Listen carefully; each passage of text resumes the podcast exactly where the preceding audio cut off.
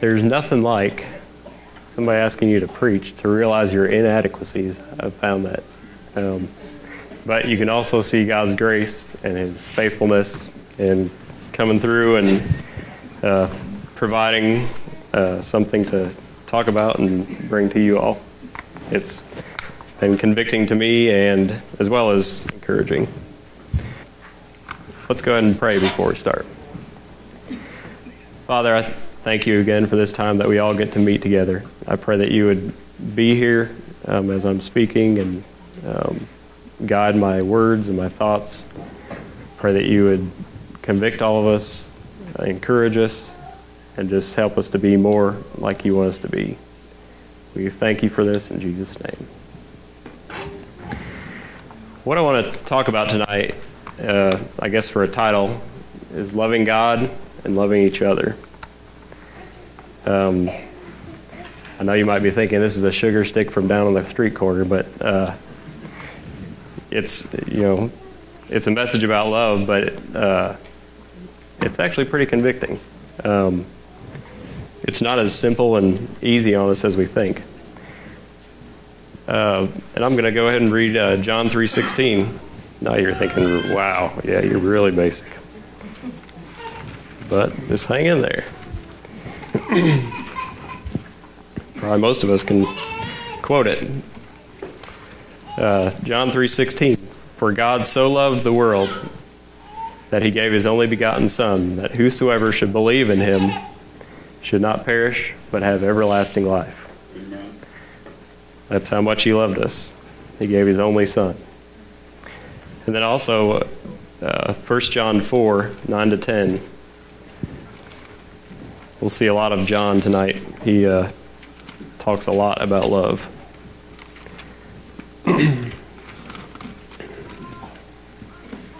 okay, 1 John 4, uh, starting verse 9. And this was manifested the love of God toward us, because that God sent his only begotten Son into the world that we might live through him. Herein is love, not that we loved God, but that he loved us and sent his Son to be the propitiation for our sins. I mean, so far all these verses have had love, you know, God loving us in them. And before we get too far, you know, I think we need to define love. You know, what is love?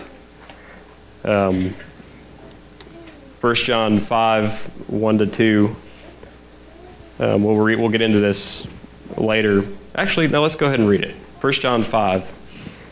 Um, just turn over a, maybe across the page, depending on what Bible you have. Um, 1 John 5, starting in verse 1 there. Whosoever believes that Jesus is the Christ is born of God, and everyone that loves him that begat loves him also that is begotten of him. By this we know that we love the children of God, when we love God and keep his commandments. So another another verse about love, and all these all these places where it mentions love, um, love towards us from God or us loving our brother, it's all the same word, um, the Greek word. If we want to get into all this, but um, from Thayer's uh, dictionary, it says love, the kind that he's talking about in here, is to welcome, to entertain, to be fond of, to love dearly. Those are the actions that have to do with that love. And then the noun is a, a thing um, brotherly love, affection, goodwill, benevolence. Um, you think of a like a love feast, that kind of love. And this is the Greek word agape. Um, so I'm going to read 1 John 5, 1 to 2 again, but this time I'm going to substitute some of those words that we just described love as in there to kind of personalize it. And um, so we'll read it again. Whosoever believes that Jesus is the Christ is born of God, and everyone that welcomes him or loves or welcomes him, our Father, you know, that begat, entertains or has benevolence to him that is begotten of him. By this we know that we have brotherly love or goodwill to the children of God, when we love God dearly and keep his commandments.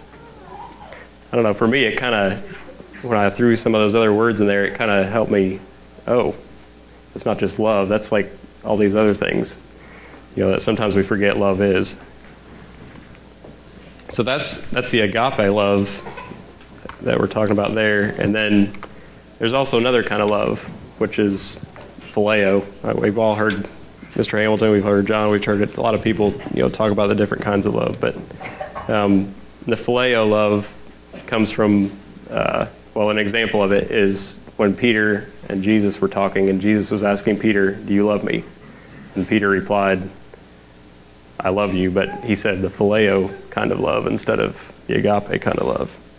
And that phileo love is um, maybe more affected by feeling.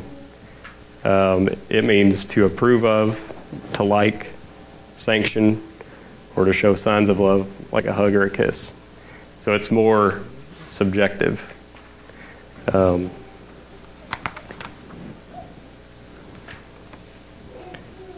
so let's continue on. Um, I'd like to read Matthew 22, verses 36 to 40. There's just there's so many places where God talks about love, and so many of those places, it goes right along with us loving our brother.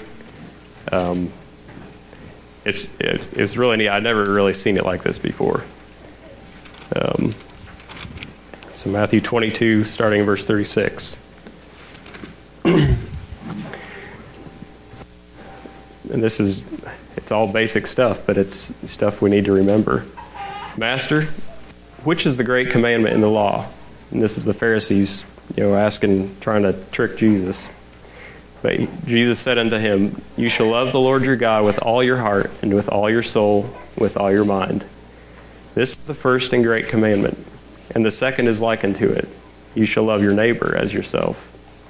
On these two commandments hang all the law and the prophets. Everything that is in here hangs on that, those two things, if you want to really simplify it. So there's two, you know, it's between God and man. There's love that comes between God and man, and there's love that's like horizontal instead of vertical, you know, that is between us. Um, everywhere in Scripture, I mean, you know we've read so far. You know these two cannot be separated. You cannot have one without the other. You cannot love your brother without loving God. And if you don't love your brother, that's a pretty good indicator that you don't love God.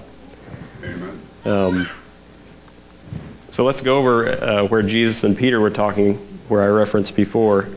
Uh, that's in John 21.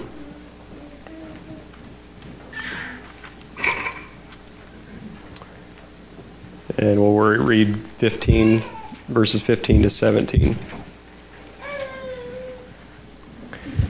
I don't know. I, I never really thought about just the what all this entailed here. Kind of broke it down and uh, saw it like I've seen it. But um, let's go ahead and read it, and then we'll kind of pull some things out of it. So when they had dined, Jesus says to Simon Peter. Simon, son of Jonas, lovest thou me more than these? He says unto him, Yes, Lord, you know that I love you.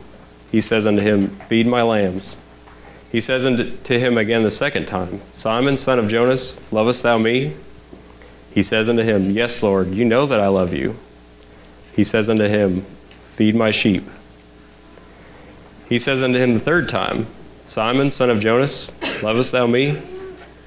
And Peter was grieved because he said unto him the third time, Lovest thou me? And he said unto him, Lord, you know all things. You know that I love you. Jesus said unto him, Feed my sheep. So, it seems like just a bunch of repetition, but uh, really it's not. First thing I pulled out of this, you know, the first first time he asked him, he said, Lovest thou me? but he added more than these. So from that, you know, we've got to have a relationship with God first. It can't be the other way around. And then this the second thing, um, each time Peter asked Jesus if he loved him, you know, he said, Peter, do you love me? And Peter said, You know I do. And every time after that, he said, Feed my sheep. And I equate that with love because, um, you know, he told him to love or feed his lambs or sheep. Uh, these ones that our good shepherd is in charge shepherd is in charge of that are his. And to feed means to furnish food, to nourish, cherish, and supply. So it's like Jesus is commanding, Do you love me? Do this. Um, and then the other, the other thing I saw, um, you know, the first two times Jesus asked Peter if he loved him, it was, Do you agape love me? Which is the objective, um, kind of no matter what type of love. And each time Peter said, Lord, you know that I love you. I like you. I like being with you. You know, it wasn't the no matter what. Because, I mean, if we remember the first couple chapters before that, he was he denied that he even knew the Lord. Um, he was scared that he was going to die. You know, he wasn't. He didn't really love the Lord enough to die for him. And Peter knew that. He was being honest with God or with Jesus. He knew he liked being around him, but just maybe not enough to die for him. Um, and then it was interesting because the third time Jesus asked him, he said, Peter, do you phileo love me?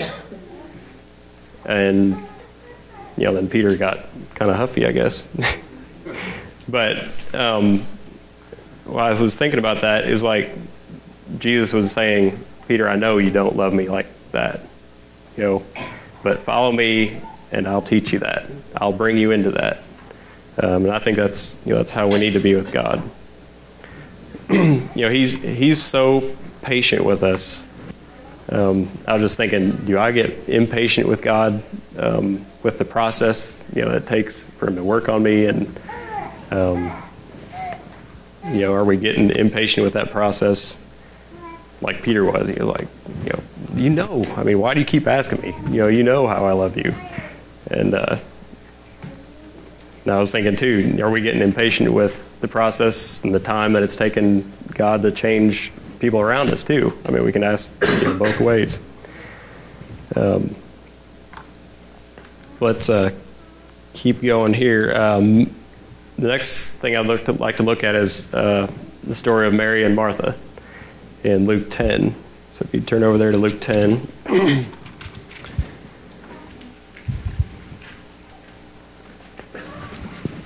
there's so much in here about us relating to God. I mean, that's it's almost pretty much the whole Bible. And uh,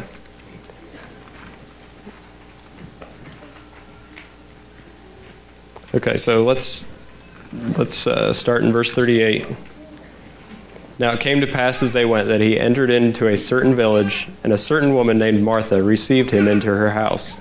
And she had a sister called Mary, which also sat at Jesus' feet and heard his word. But Martha was cumbered about much serving, and came to him and said, Lord, do you not care that my sister has left me to serve alone? Bid her therefore that she help me. And Jesus answered and said unto her, Martha, Martha, you are careful and troubled about many things, but one thing is needful, and Mary has chosen that good part, which shall not be taken away from her. I just read that and I was like, man, how many times are we like Martha? She was doing something that was good, that needed to be done. I mean, people in the house needed to be fed. And how many, how many times do we find ourselves doing things that need to be done, that are godly things, but they're getting in the way of our relationship with God? We aren't putting that relationship first. Um, that word cumbered, you know, it says Martha was cumbered about with much serving. That means to be drawn away, distracted, to be drug around. I mean, you can picture, I mean, you can basically put yourself in that. in that picture, uh, being drug around by you know all of the different things that um, you know people that depend on you and jobs that you're working on, and um, it's it's so easy to to let that relationship go to the side. Um, now I want to look in the Old Testament a little bit. Um, I, know, I feel like when you look in the Old Testament, you kind of complete the picture, kind of you get a little bit more um, of a full picture. Um, the story of Abraham and Isaac. Uh, Genesis 22. Start go back to that.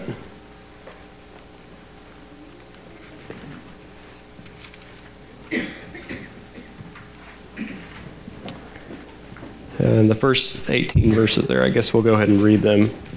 Uh, and it came to pass after these things that God did tempt Abraham and said unto him, Abraham, and he said, Behold, here I am. And he said, Take now your son, your only son Isaac, whom you love, and get you into the land of Moriah, and offer him there for a burnt offering upon one of the mountains which I will tell you of. And Abraham rose up early in the morning and saddled his donkey and took two of his young men with him, and Isaac his son, and clave the wood for the burnt offering, and rose up and went into the place which God had told him. Then on the third day Abraham lifted up his eyes and saw the place afar off. And Abraham said unto his young men, Abide ye here with the donkey, and I and the lad will go yonder and worship, and come again to you. And Abraham took the wood of the burnt offering, and laid it upon Isaac his son.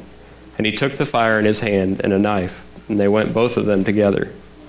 And Isaac spake unto Abraham and his father, and said, My father.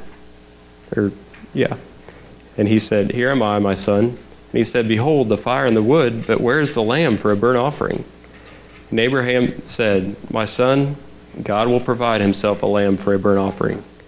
So they went both of them together, and they came to the place which God had told him of. And Abraham built an altar there and laid the wood in order, and bound Isaac his son, and laid him on the altar upon the wood.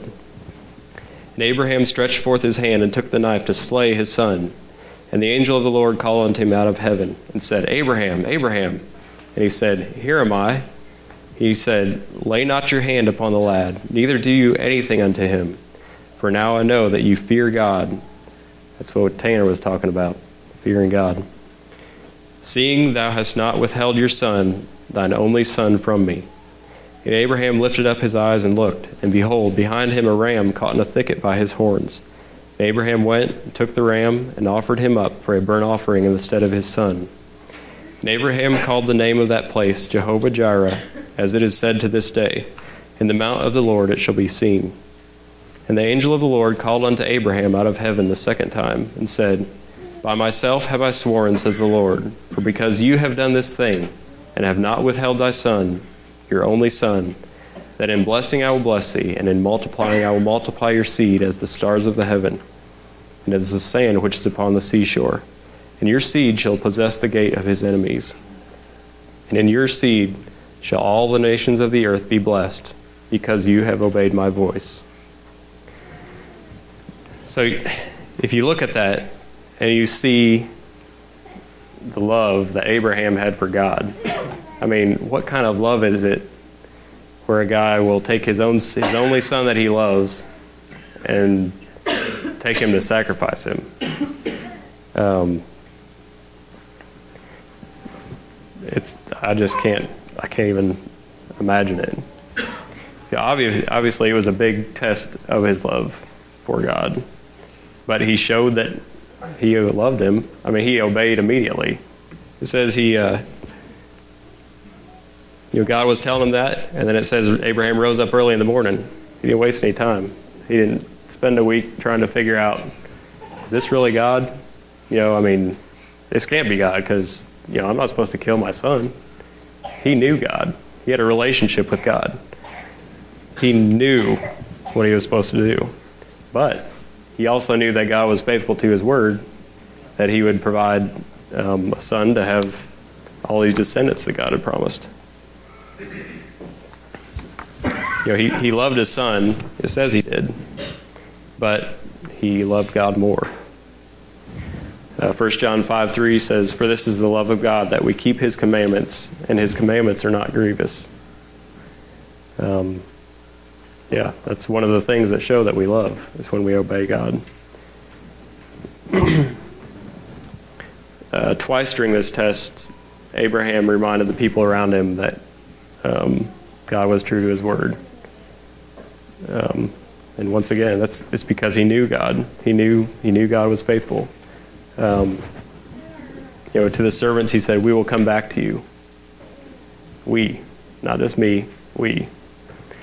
And then to his son Isaac, he said, "God will provide a lamb." I mean, he didn't know there was a ram in the thicket back there, but he knew God would provide. Um, you know, it was because of this love that Abraham, I think, had for God that he was able to do this.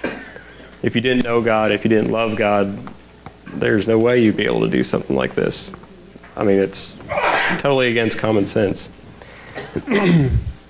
um, but, and I mean, even even we can apply this to our lives because God showed, even you know, thousands of years ago, about the love that He had for us with His Son Jesus.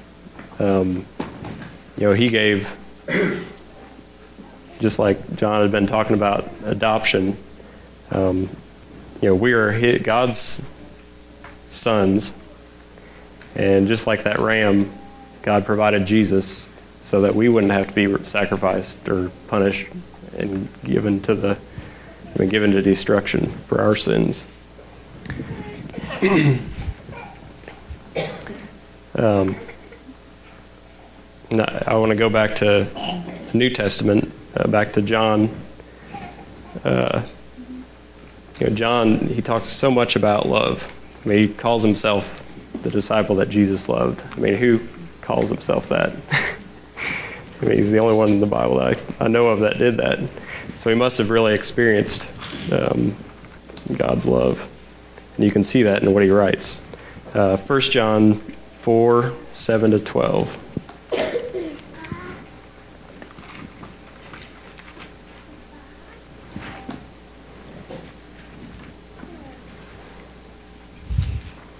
Okay, beloved, let us love one another, for love is of God, and everyone that loveth is born of God, and knows God.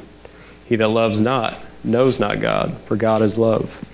And this was manifested, the love of God toward us, because that God sent his only begotten Son into the world that we might live through him. Herein is love, not that we loved God, but that he loved us and sent his Son to be the propitiation for our sins. Beloved, if God so loved us, we ought also to love one another. No man has seen God at any time. If we love one another, God dwells in us, and his love is perfected in us. So here's another time where our love to God, God's love to us, our love to our brother, it's all in the same package. Um, basically, if you love God, you love your brother. If you love your brother, you love God. There's no separation between the two because we can only love our brother from the love that God gives us. It's only overflow from that love that we have received from God that we can love our brother. So, you know, we've been talking about love. We uh, know we need to do it. We need to we know we need to live our brother, love our brother. But what does that look like? Um, in 1 Corinthians, we get a good indication of that. Um, we'll go ahead and turn to 1 Corinthians 13.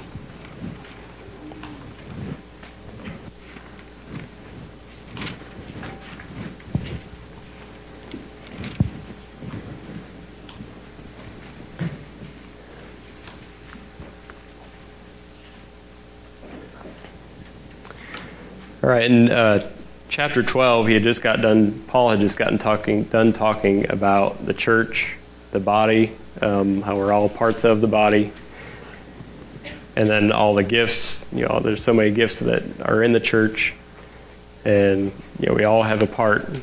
Um, but I thought it was interesting. He ends that chapter by saying, uh, in verse the very last verse of 12, chapter 12, but covet earnestly the best gifts, and yet show I unto you a more excellent way.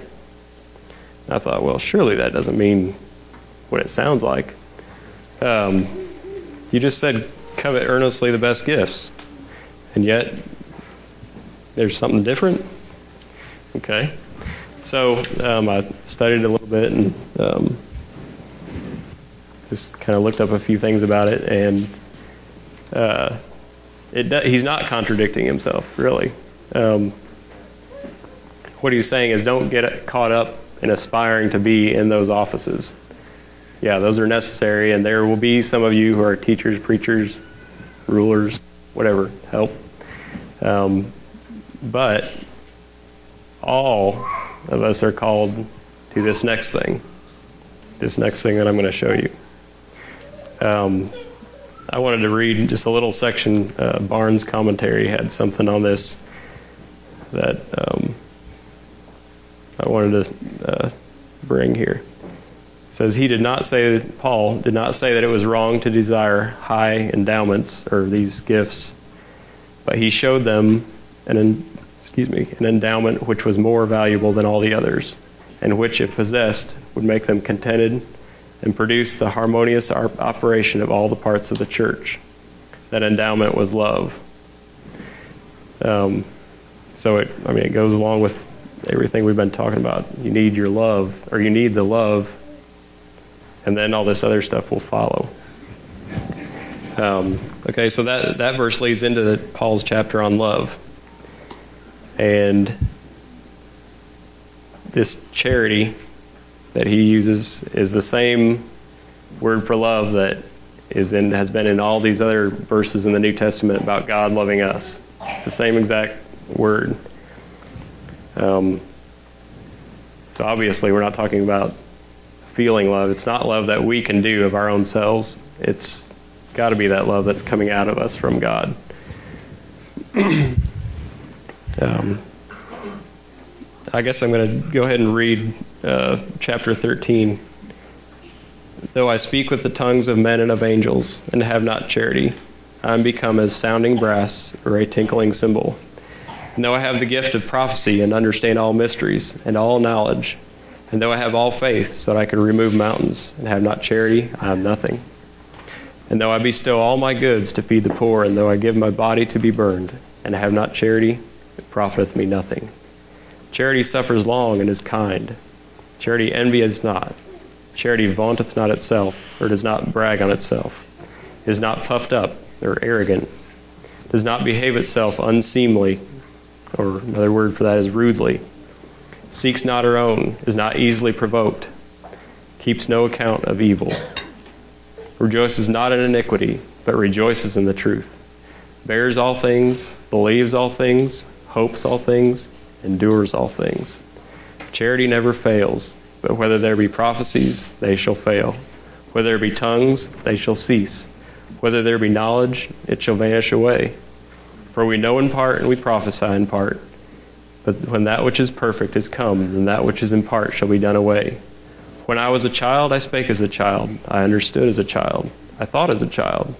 But I, when I became a man, I put away childish things. For now we see through a glass darkly, but then face to face. Now I know in part, but then shall I know, even as also I am known. And now abides faith, hope, and charity. These three. But the greatest of these is charity. I just had to read that a couple times through, and it's like, wow, there's a lot of stuff in there. But the first three verses talk about all these things that he was mentioning in the chapter before, you know, the gifts and stuff. He's saying those will eventually cease. We won't need those, you know, when we're in heaven in the end, you know.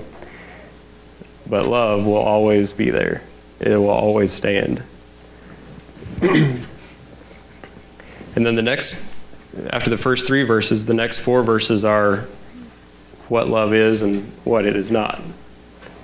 Um, you'll have to go study that yourself, I guess. I don't have time to go through all those. there's a ton in there, and it's it's just practical. You know what love is. Um, so before you know, it says, well, in verse 13, you know, what do we need first before all everything else? Um, he says, you know, now abides faith, hope, and love. The greatest is love. Uh, love, love from the heart, and this agape kind of love that Jesus loves and gives us, and gives it to give other people. That is what will take you to the end. Uh, it stands the test of time. I mean, if you think of the Christians before us, you know, way back that were burned at the stake, they didn't love God with a phileo kind of love. Let me tell you. Um, they weren't singing hymns because they just knew about God. They knew Him.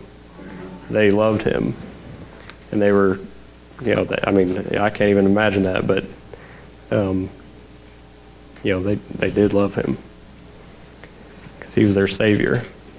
You can only go so far with your mind, which is more like with phileo love. Um, though you can't ignore the knowledge of him, you got to know about him to know who he is. Um, the enemies of the Israelites knew about Jesus. They'd experienced his power even, you know, against them, but they didn't know him. Um, and you can only go so far with fearing him, like Tanner was talking about on Sunday. Um, but we can't ignore that fear. It goes, you know, you have to have it along with the, the love. But if that if the fear was only what your relationship was based on, you could I mean you'd be I don't know if you, you could, if you think about it this way. What if if all of us as kids were based on or our, our relationship with our parents was based on fear? Well, as long as you do you do whatever you could do not to get punished, you would. Um, you know, you might be going, you might go behind your dad's back or your mom's back just because you knew you could get away with it. But if you love them, if there's that love relationship, you want to do what's right. You want to please them. And that's how it needs to be with our, our Heavenly Father. Um, and another, another way to kind of explain the, the agape love, I guess, uh, a personal or, uh, you know, down to our level kind of example is the love that we have for our kids um, and our spouses or whatever if you're married. Um, there's things that you would do for them that you wouldn't do for anybody. And there's lots of things that you do not because you like to do it, not because you want to do it. You just do it because you love them.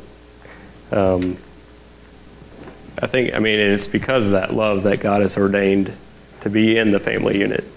And it's a small glimpse of you know what the love that God has for us. Um, kind of to, to, summarize this, you know, God loves us. He showed us that by giving His Son to die for us.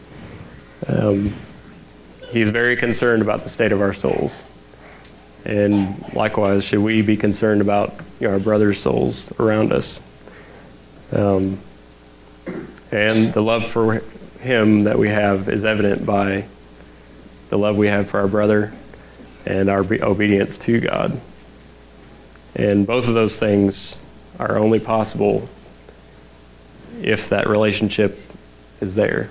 You can't just do those things. You can do them, but it's not going to real. It's not going to be real. It's not going to last. Got to have that relationship with our Father. Um, I'd like to read one more scripture, uh, Matthew 7, uh, verses 16 to 18.